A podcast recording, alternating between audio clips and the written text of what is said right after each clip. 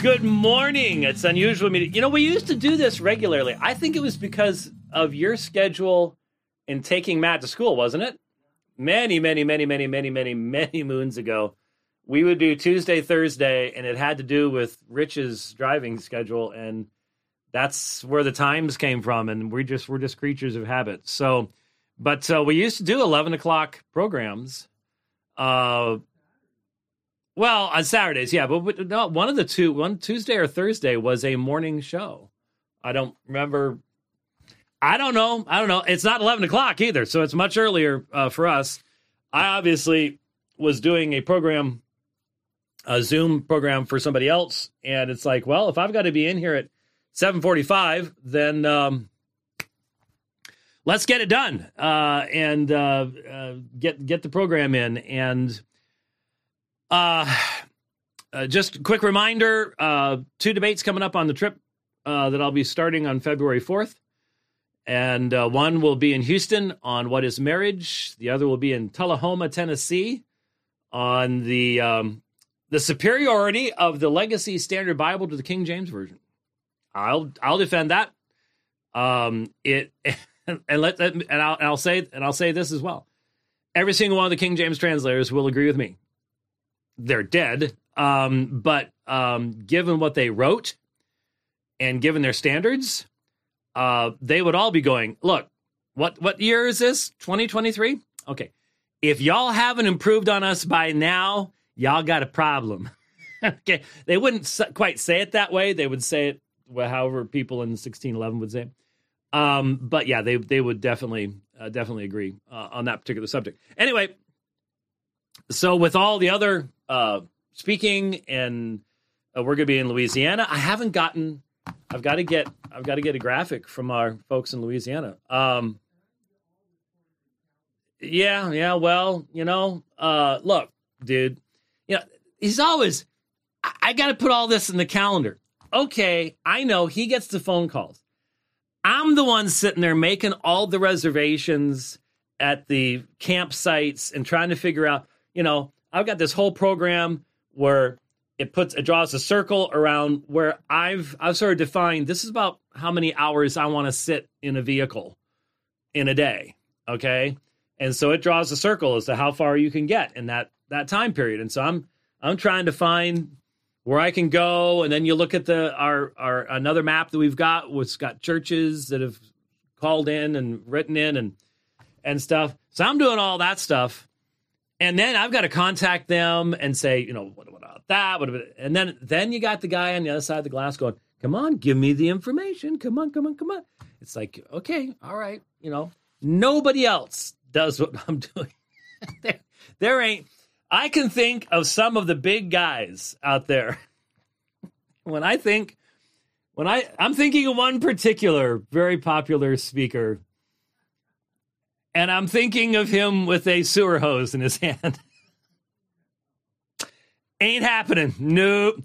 Nope. I'm I'm thinking I'm thinking about when I pulled into Grants, New Mexico last year. And while I was in checking in, a massive thunderstorm hit us, flooded the place out. And there I am standing outside my unit. And there's three inches of water all around the power plug. So the, the power stanchion's coming up out of the ground, and there's three inches of water. And I need to plug in. it's like, Lord. uh, yeah, there are. Uh, now, now, Josh Bice can do this because Josh Bice has a bigger fifth wheel than mine. Okay. And he's very proud of that. And he doesn't really have to say much about it, but there's just this look in his eye, you know, uh, that you know he has a 3500 instead of a 2500 truck, you know, so he's got and and uh, 40 plus foot uh, fifth wheel, and uh, you know they people who have rigs that big, they just look at people like me that only have a 30 foot fifth wheel. We're just like yeah, okay, fine, whatever, you know. anyway, we we do we yeah, we're we're having fun. All right. so today on uh, special edition this morning, we all saw it. We all saw the clip from Andy Stanley, and look, uh, was it last year or the year before? I think it was 2021 when uh, Andy Stanley did the unhitching from the Old Testament thing.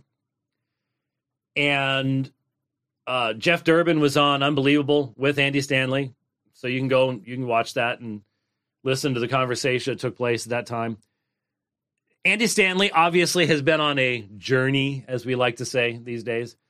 Um, and I, I, I want to say I tend to be a little less strong um, than some of my friends when I respond to Andy Stanley. Why?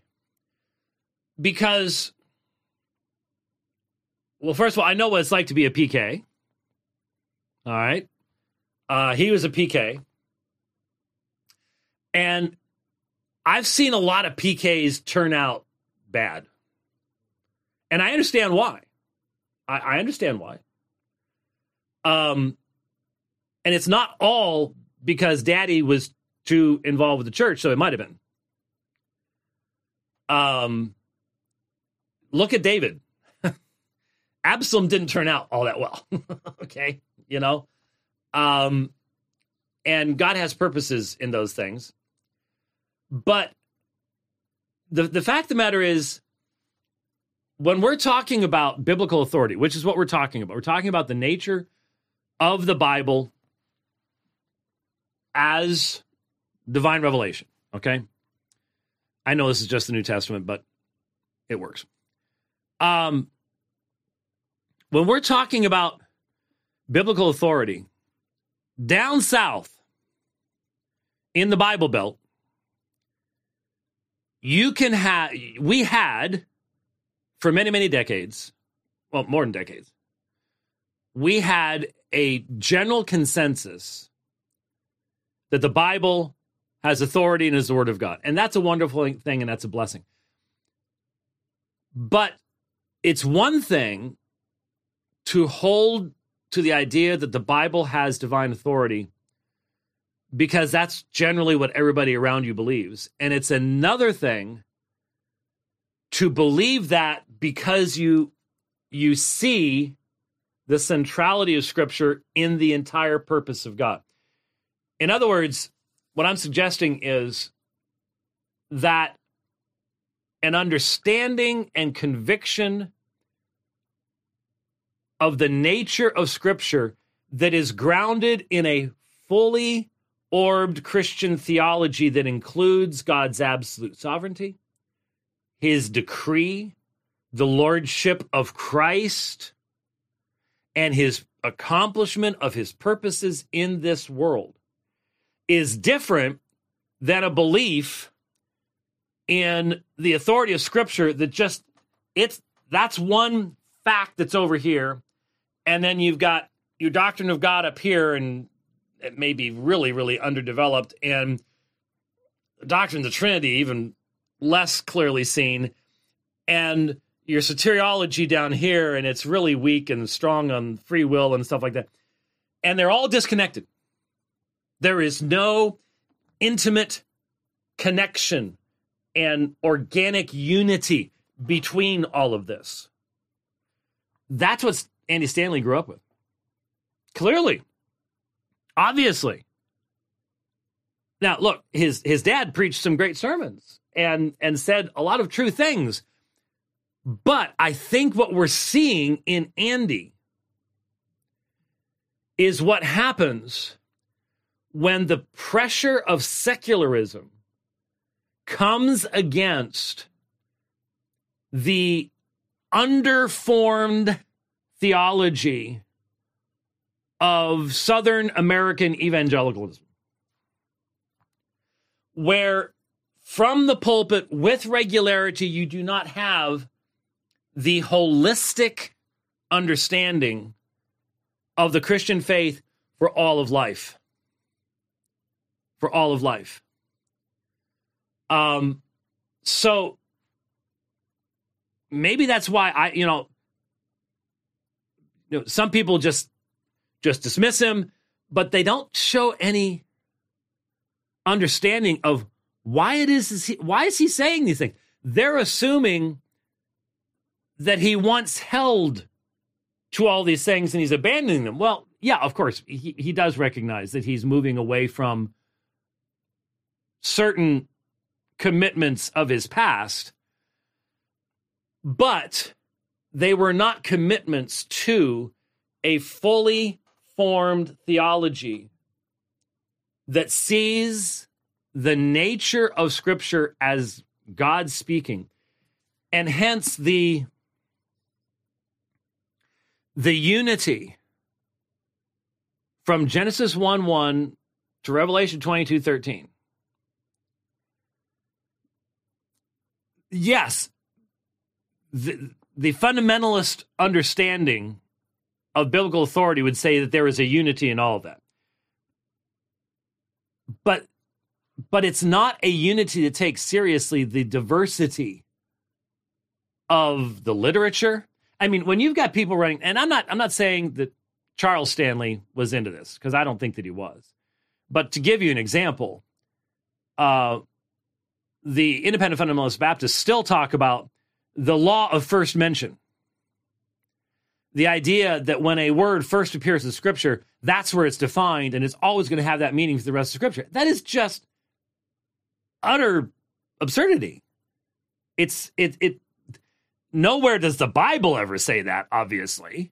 It's a completely human tradition, and it results in utter gibberish.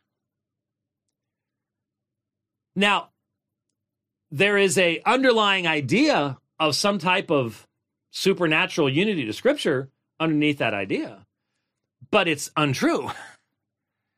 And there is a much deeper uh, concept of the unity, perspicuity, harmony of Scripture that is to be found in the Reformed understanding. I, I think this is very relevant to some of the controversies right now in regards to great tradition exegesis because the ideas when when you read Aquinas, when you read his interpretation of scripture, you, you are constantly running into, you know, you be you'll be tracking along going, okay, yeah, yeah, he's right about that. Mm-hmm. Okay, he's following along, and all of a sudden, boom, out into the ozone layer, and you're going, what happened?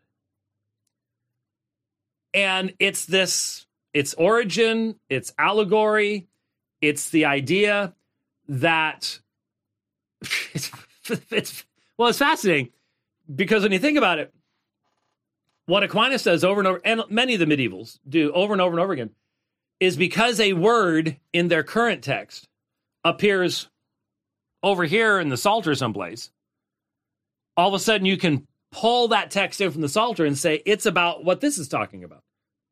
All right. Um, it's it's almost as bad as David Allen yesterday. How do we know what Romans 8 says? Because Hebrews 4 says this. Bing! You know, uh, well, it says faith over there, so we can just put it in here. And you'll, it, it's a little bit like the independent fundamentalist Baptist who's, who's saying, well, when it's mentioned for the first time, then that's the meaning all the way through. Well, Aquinas goes, well, there's the word over there, over here. There's no connection between these two texts at all. What was being addressed, what the original audiences, what the original authors. Yep. But the the Bible is this um you know, it's it's a spiritual book, so you can just pull stuff in and, and do stuff like that. And so it's a disordered interpretation instead of starting where you have to start with what the author intended for the audience was written to, and then make application. Fully understanding that sometimes you're reading um, historical narrative, sometimes you're reading apocalyptic, sometimes you're reading poetry, sometimes you're reading history, and you're going to read each of those types of literature differently. You take all that stuff together, and then you make the application. These types of interpretations, they will say they, they, they do have an element to them where they're saying, yes, there's there's something spiritual about the Bible. but it's incoherent, it's disconnected. And so uh, I just firmly believe that the highest view of Scripture takes into consideration the way in which God chose to reveal Scripture to us. You ignore that, and you're you really you're going to end up making the Bible something other than what it what it has been historically, and that's not a good that's not a good thing. So back to Andy Stanley. I think what you see in him is is a he realizes the disjointed um disconnected high view of scripture that he was raised with is not sufficient to deal with the modern challenges of secularism. He realizes that. And this disconnecting stuff he's doing, this insufficiency stuff he's doing, is because now the sources he's now reading, which are feeding into that, a lot of the progressive deconstructionism that we see today. Um, what you have there is the desperate attempt of people to try to hold on to certain elements of their childhood faith while jumping off the foundation that made all of that possible. And some people do that faster, some people do that more obviously. Um, Andy Stanley's been on this track for a long time now. And I I don't see the path. I was about to say I don't see the path back, but it's not a path back. What he needs to see is a different path that will take him to a new place of a higher confession in the nature of Scripture, its centrality in God's purposes for the church, and the fact that apart from God having spoken in this way, we don't have anything else. We got we got nothing to offer. We got nothing to offer. That's just the way it is. So what I'm gonna do, I'm let's let's just watch it. Watch it, listen to it, and then we'll comment on it. Maybe I'll play back through part of it. It's uh, four minutes long, and this is just simply what appeared. I know it's part of a whole sermon, but this is what was available in social media. So uh, let's let's take a listen. Oh, you know, I reset. Did, did we? Did we? We did test. All right. Okay. We'll find out here in a second. Point. In fact, adults often need a brand new starting point for faith. So, what we're going to do in this series, what we're going to do for the next few weeks, is we're going to hit the restart button. We're going to hit the restart button and ask the question what if we didn't know anything? Where would we start? What if we'd never heard any of those stories? Where would we start? What if we'd never read the Bible? Where would we start? What if we'd never gone to church? Where would we start? Where would we start if we were starting all over as adults as it relates to faith and specifically as it relates to the Christian faith? So we're going to hit the restart button and we're going to all start over all together. And we're going to learn some new things and we're going to hear some challenging things. You're going to hear some things that you've heard before. But my hope is that for many of you, where there's been a gap, where you want to believe, you want to be able to reconcile the real world, your adult world, with your faith, that you'll find that they are easily reconcilable. But we're going to have to approach this a little bit differently than perhaps you approached it as a child. Because starting off with faith as a child is very different than starting off with faith as an adult. Now, here's part of the problem. Part of the problem in Christianity is that when we grew up, we were taught the Bible. And that in and of itself is not a problem, but in some ways, the way we were taught the Bible is problematic. Because if you grew up in a home like I did, or a culture like I did, or a Christian tradition like I did, I heard that this was the Word of God, and I've always believed that. I've heard that it was infallible, and I've always believed that. I heard that it was inerrant, there were no mistakes, and I believe that. I heard that it was all inspired from Genesis to maps. That's the way the pastor used to say it. Man, my what pastor that used to come to our church from Genesis to maps, from the table of end, you know, the, ta- the con- table of contents all the way to maps. That the whole thing is inspired. And as a child, you say yes, sir, and yes, ma'am, and you know, Adam and Eve and Jesus and Noah and Moses and Jesus coming back. It's all equal. It's all in equal terms. But unfortunately, because the Bible was presented to us as a book, which it is not because it was all presented as, as one holistic thing, which it is not, because we never even understood where this came from. It was a house of cards. So all someone had to do was come along and pull away a couple of the pieces, a couple of the foundational pieces, and suddenly the whole thing comes tumbling down. And so we went off to college. And we discovered that even though it was sacred, it wasn't scientific. And even though, you know, it was something to appreciate, it wasn't necessarily something that was factual. And even though there were stories in here that were inspirational, they weren't necessarily true. And then we experienced life, and there began to be more and more distance and more and more daylight between what we experienced and what we grew up believing. Even if you grew up in a home where this book, the Bible, was so revered, perhaps you never saw anybody read it. A book that you never placed anything on on the coffee table, but you never learned to read it yourself. And you went to a church where somebody opened it up week after week and you knew that what they were saying was important, but you didn't really understand it. And then you went into an environment that didn't respect it. And suddenly, along with your childhood faith, that starting point that seemed so relevant way back then, suddenly it all went away. See, here's what I think. And here's where we're going for the next few weeks. And here's where I'm going to challenge you a bit. And here's where there may be some misunderstanding. And here's where you may be tempted to send me an email. So just hang on. The Bible says, in quotes, the Bible says is not an adequate starting point or returning point for many adults. For many adults, it's not enough for me to say to you, okay, now I'm going to restart your faith. Now the Bible says, you're going to go, okay, I already did that. I already did the Bible says. I grew up with the Bible says, and I know what the Bible says. But let me tell you about my job. Let me tell you about my divorce. Let me tell you about my children. Let me tell you about my unanswered prayer. Andy, if, if we're going to try to restart my faith by starting with the Bible says, the Bible teaches, not interested. So, what I've come to believe and what we've come to believe, and the reason we're doing this series, is that the Bible says, for many adults, is not an adequate place to start. And it cut off at that point is not an adequate place to start, is what he was saying. Now, I want to go back. Um, again, most of it was stuff that you know I, I sort of covered there at the beginning.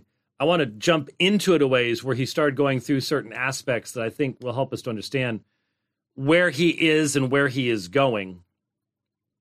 But fundamentally, what people were hearing, uh, we can't start here now. If if all your if if all that was being said, and this isn't all that's being said, that's the problem if all that was being said was that we we need to explain to a person who's never heard the Bible before what it is and why we believe it and what its story is, okay, fine. But that's not what he was saying. As we will see as we go through, that's not what he's saying. What you're hearing here is a form of soft deconstructionism. And it leads into a forest that has no exit. and that's why I I think that those who are following Andy Stanley into this perspective, um, it, the only the only way out is by helicopter. okay, basically, um, we want to try to provide that kind of a uh, of a perspective. So he he pulls the Bible out from behind the monitor. I guess that was the altar of the unknown God over there uh, in at the beginning. Um, must be a large church when you can when you can have folks doing props for you before Sunday or Sunday service. Uh, takes way too much preparation uh, from my perspective to do that kind of thing. Anyway, uh, let's see if I've remembered about where he started here because he's holding the Bible. Uh, and let's let's see here. Maps from the table of end, you know, the ta- the con- table of contents all the way to maps. The- I think I know who that was because I remember someone coming to North Phoenix. Um, I think it was Bisagno, and I'm sure Bisagno Bisagno did the the whole speaking route thing, so I'm sure he ended up in Charles Stanley's church. So from Genesis to the maps, yeah, it's not the first time I've heard uh, that uh, assertion. The whole thing is inspired. And as a child, you say, yes, sir, and yes, ma'am. And, you know, Adam and Eve and Jesus and Noah and Moses and Jesus coming back, it's all equal. It's all in equal terms. But unfortunately, catch that? It's all of equal terms. Um, as a child, as a child. So what he's saying is that's not right. That's what we were taught. But that can't stand up to anything. Now, of e- equal equal authority, um, it that was Paul lying when he said all scripture pasa graphe theopneustos all scripture is god breathed which includes not the maps uh, though what the maps represent is a part of the text of scripture. I mean there, there's all sorts of stuff in scripture about going up and going down and going this direction that direction it's all happened in history um but the genealogies, that's that's God speaking. Uh, th- does that mean that you read everything in the exact same way? No, of course not. But that's not an authority issue. That's just simply recognition that there's different kinds of literature in Scripture, and God chose different ways. I'm glad He chose different ways. I mean, I'm glad the Psalms are the Psalms. I'm going to be preaching from one of the Psalms on Sunday at Apologia. And by the way, that is not um, that is not the easiest thing in the world to do. Uh, that it is easier to do topical stuff from a particular text, exegeting just one particular text and doing a topic out of that, than it is to do an entire psalm.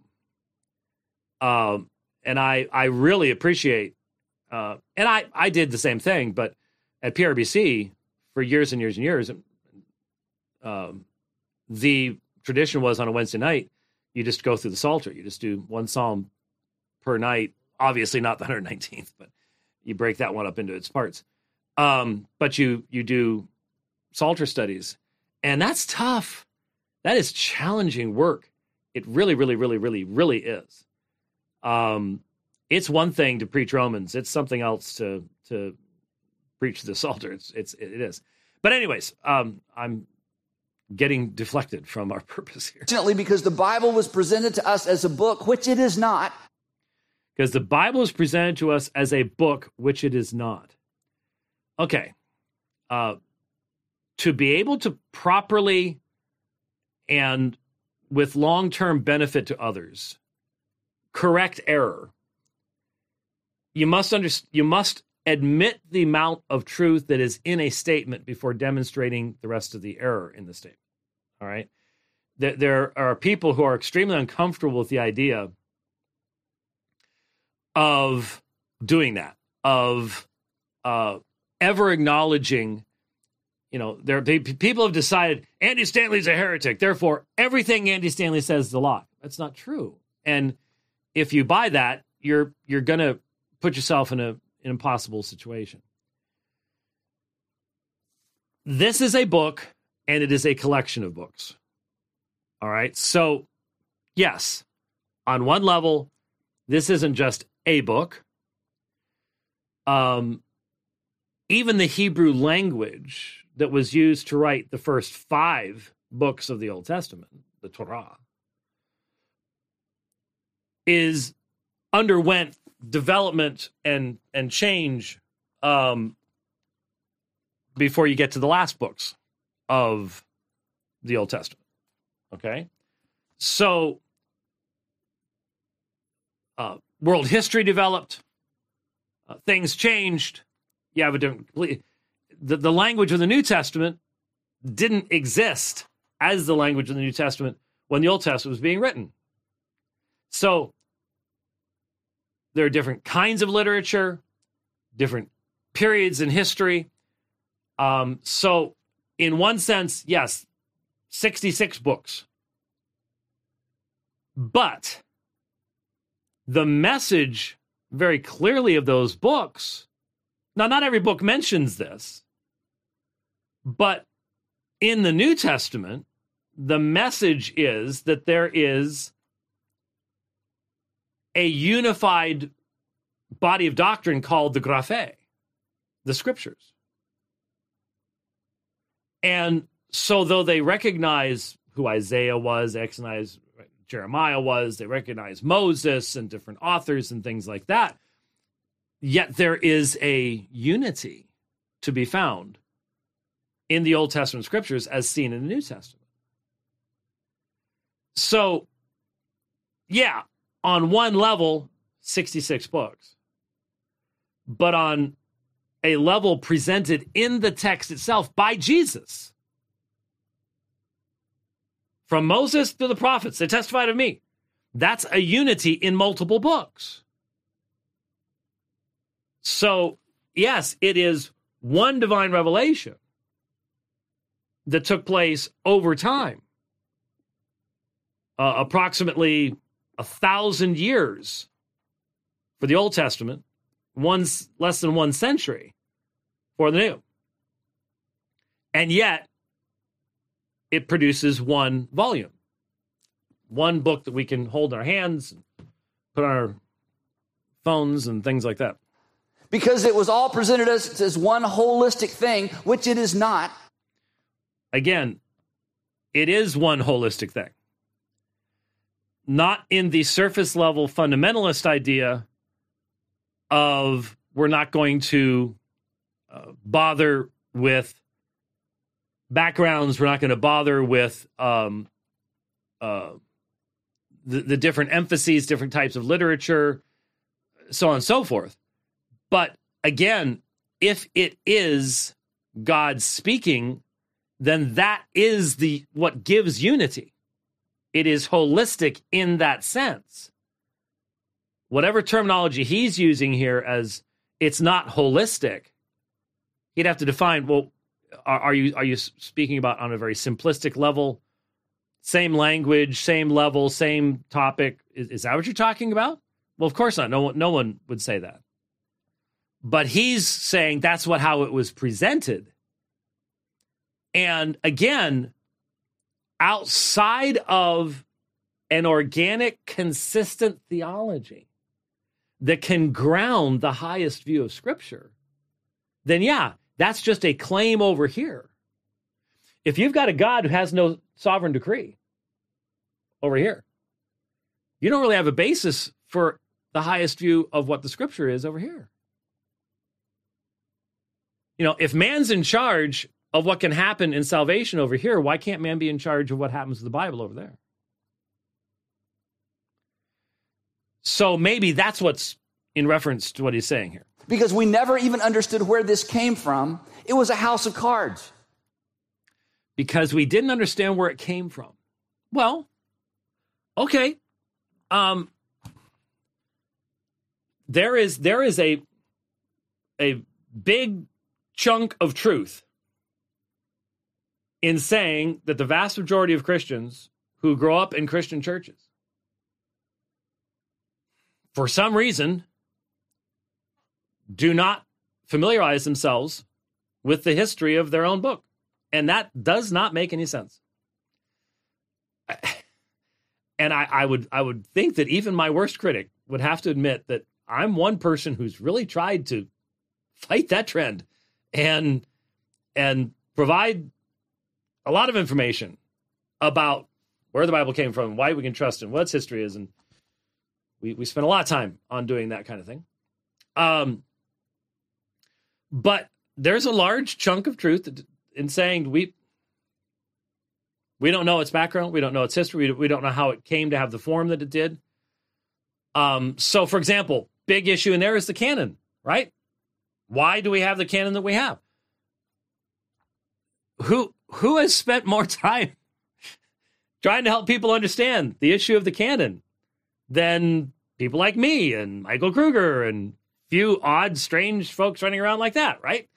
But yeah, there is there is a level of truth to that. But the problem is when you it, it seems that for Andy Stanley, once he discovers, you know, he's going to talk about going off to college and all the rest of that kind of stuff. Once he discovers these these areas of challenge, difficulty, background information that yeah, most preachers do not include the development of the canon or the transmission of the text of scripture over time. Two things I've I've been beating the drum on for decades saying, folks, this is where the attack against the scripture is. We need to deal with these things in the context of faith in the church. Before our young people are running into it in the context of unbelief. So we, I agree, obviously. What hap- but what you're seeing here is, well, what happens once you start buying into that and you don't go and don't believe you can go back to your youth and to the sources of your youth for real answers to the objections. And again, within a form of shallow fundamentalism, there aren't any answers. I mean, fundamentalists fundamentalists function on fear. And so what they tell you is don't listen to any of that stuff. Don't don't listen to the objections. Don't listen to the unbelievers. But once you're once you've listened, now you need answers. And if what you came from was this disjointed, nothing's connected together perspective, then this is what happens. Is you abandon any kind of high view of scripture and you start trying to put together some new kind of theology to fit and it can't be done it's progressivist theology always ends up in despair and, and unbelief so again it's it's back to if you, you either had a holistic thing or now you've got as he puts it a house of cards a house of cards and so look andy stanley has seen people like himself who have abandoned the disconnected evangelicalism of his youth. And what he's trying to do, give him props, he's trying to give them something to grab. He's trying to throw a lifeline to them. The problem is the lifeline is not attached to anything. It can't be because there's no sure word from God anymore. It's it's unhitched from anything, Old Testament or anything else. And he would say, "Well, but but it's a, it's attached to the only thing that it ever could be attached to, and that's the resurrection. And as we've talked before, he doesn't know anything about the resurrection without a sure word from God. He can talk about it all he wants, but uh, he doesn't have anything. That's that's the issue. So all someone had to do was come along and pull away a couple of the pieces, a couple of the foundational pieces, and suddenly the whole thing comes tumbling down. And so it, it, I hope you realize you're listening to a, a very personal statement there. That's obviously happened for him. That you know, I I wonder what the uh, Thanksgiving and Christmas dinners are like in the Stanley home when when Andy goes home uh, to his parents' house and has conversations. Um, I, I don't know. Uh, but that's what he's saying is he was given a house of cards and it, it fell down. And he's trying to give you something to take that place. We went off to college and we discovered that even though it was sacred, it wasn't scientific. Sacred, but not scientific. Again, now, if your theology is not broad enough, deep enough, and full enough it will allow you to make statements like that. That sounds uh, it's sacred but not scientific. Um, if it's sacred, it comes from the mind of God, and God's the creator of all things, and therefore it is going to be in perfect harmony with what God has actually created in His own universe. But that kind of holistic Christian worldview type thing is not what you generally have uh, outside of I was going to say reformed churches, but that's way too broad. Um, there are churches today that seek to have a living faith and bring the lordship of Christ to bear in all aspects of life. Everyone's going to make that claim. Well, some of the anti lordship people would break out in hives as they use the term lordship. But um, but then there's the people who really try to do this and make challenging application and teach their young people and catechize their young people and and not just simply have them draw pictures of Noah and the ark, but also talk about what Noah and the ark meant in regards to the wrath of God against sin. Um, and so sacred, not scientific. If you have a Christian worldview, you recognize that is an utterly irrational bifurcation that capitulates to secularism because you have things that are sacred, God gets to define that, and you have things that are scientific, man gets to decide that. You have now removed God as the creator. And there's there's not going to be a consistent Christian worldview that can be developed out of that. And even though, you know, it was something to appreciate, it wasn't necessarily something that was factual. So you can appreciate something that's not factual? Now again, when when when reading apocalyptic language, the factual and proper way of interpreting apocalyptic is not in a literal fashion. Um, so you don't have to have a 10 headed beast. It's actually a 10 headed beast for what's being said to be factual. Okay, so that's at least one interpretational thing, but I think it's much broader than that.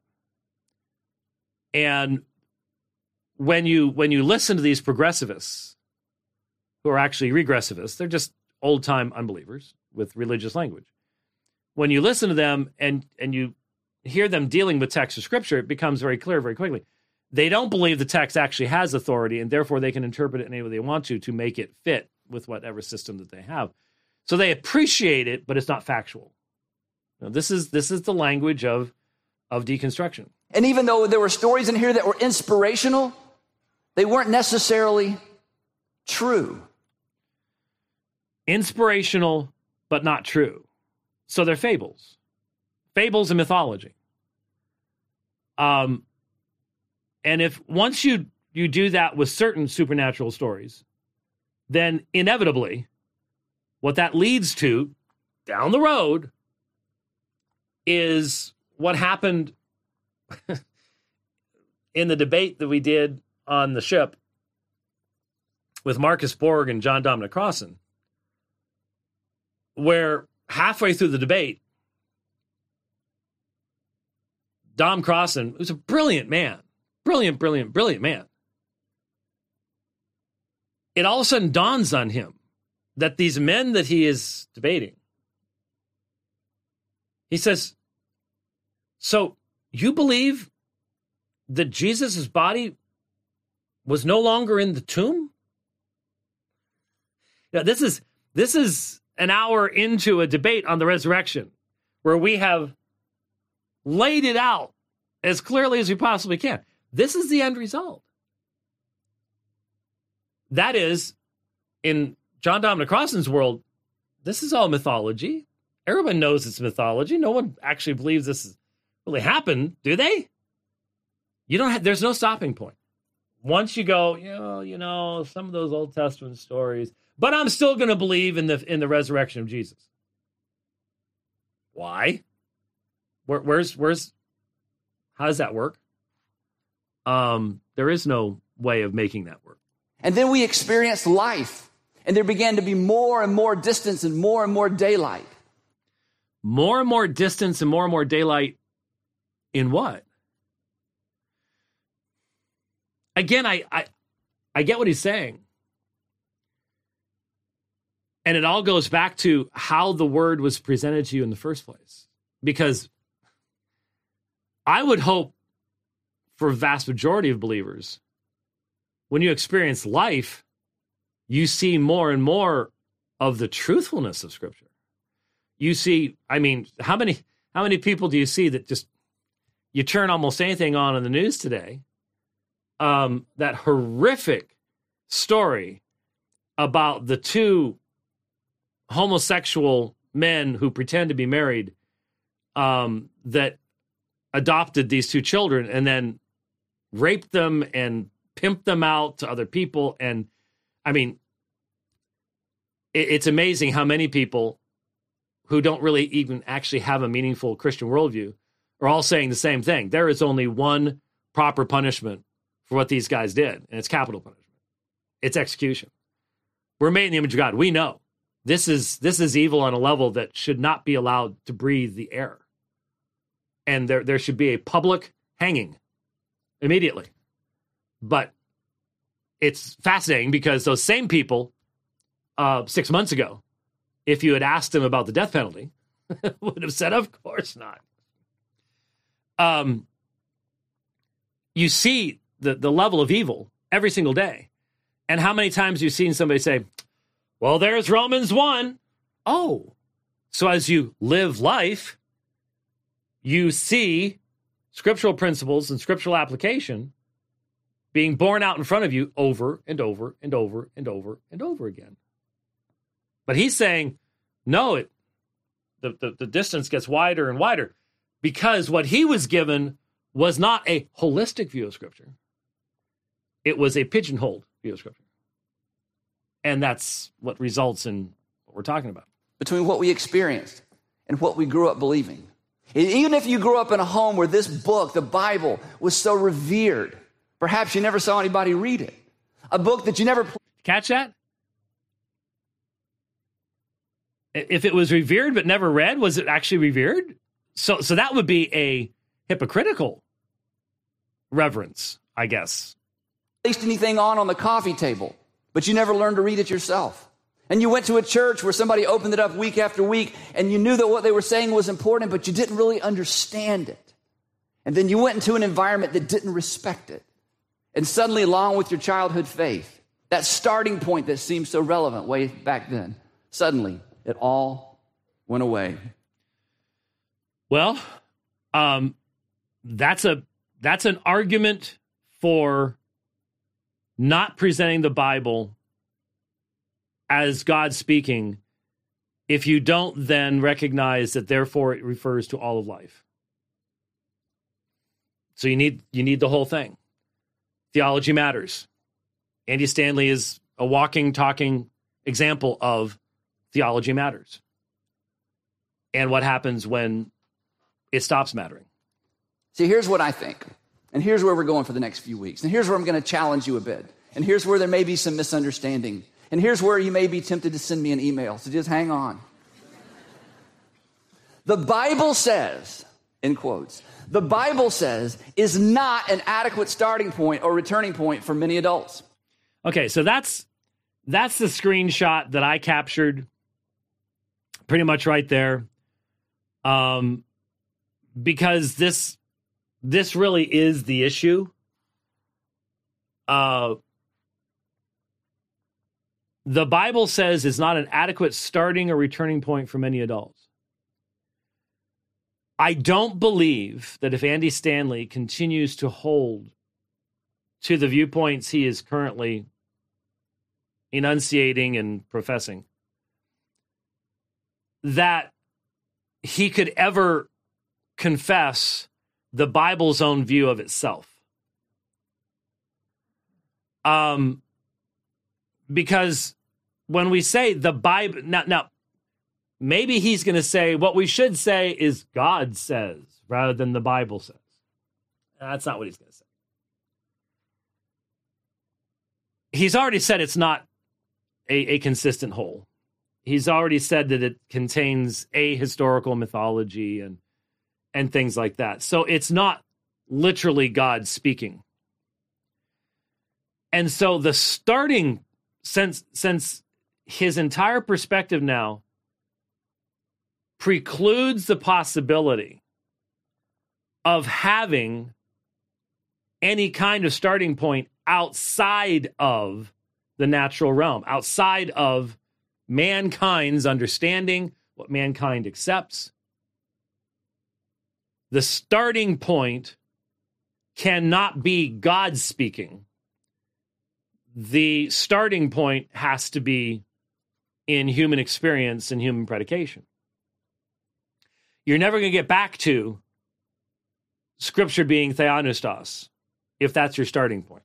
You, you may want you may think that, yeah, I'll eventually get back there. But if that's your starting point, you're not going to get any more basic than that. And so when I look at this screen and you know I've stopped this, the I stopped it at a sort of fortuitous point. Look at the expression on his face. I mean, I could read some sadness into that into that face. And and I'm sad seeing it, to be honest with you. Uh, the Bible says if if the Bible is what what the Bible claims to be and what Jesus taught it was, God speaking, then it's the only it's not it's not just an adequate starting point, it's the only starting point. Now, he says or returning point, so he's talking about people who like himself have moved away from a an inadequate disconnected view of scripture from their youth. Okay. But starting or returning point. For him to, again, I don't want him to return to his youth at that point because he wasn't given that full theology. Rather, we need to step back from this and say if the Bible is not an adequate starting point, then what is? Well, I'm assuming if he's going to be consistent with what he's said in the past, um, then he's going to try to create some kind of a meta narrative based upon the resurrection. That would be that'd be my guess. At least I hope he hasn't moved any farther away from some level of orthodoxy than that. Um, many, many people do who have been going down the road he's been going. So we, we could be surprised, I suppose. But that would be my gut feeling. The problem is, of course, that why the res- not only the historical fact of resurrection, but the meaning of the resurrection cannot be discerned outside of the meaning of the death that resulted in the resurrection. And the only way to understand what the meaning of the entire redemptive act of the Son of God is, is to be found in Scripture. That is not a part of quote unquote natural revelation. You can't sit there and stare at the constellations and go, oh, I, three days, substitutionary. Oh, I, no, it's not there. It's not a part of natural revelation. It's not a part of something outside of Scripture. You need you need to have a sure word of God to have a sure knowledge of what these things mean and why they're relevant to you. Otherwise, all you've got is wow, something really weird happened back then. That's all you've got. That, that's the, that's the best you can come up with. And so the Bible says is going to be necessary no matter what he tries to say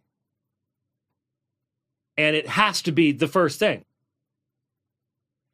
if if i am dependent upon something else to know the truthfulness of what the bible says that something else will always be my ultimate authority we used to have in this nation uh, you would place your hand on a bible and raise your other hand and swear to tell the truth no one almost nobody under 40 today has a clue why anyone would even do that. What's that supposed to mean? What does it mean to swear an oath? We're just we're just ugly bags of mostly water. What what, what does that mean?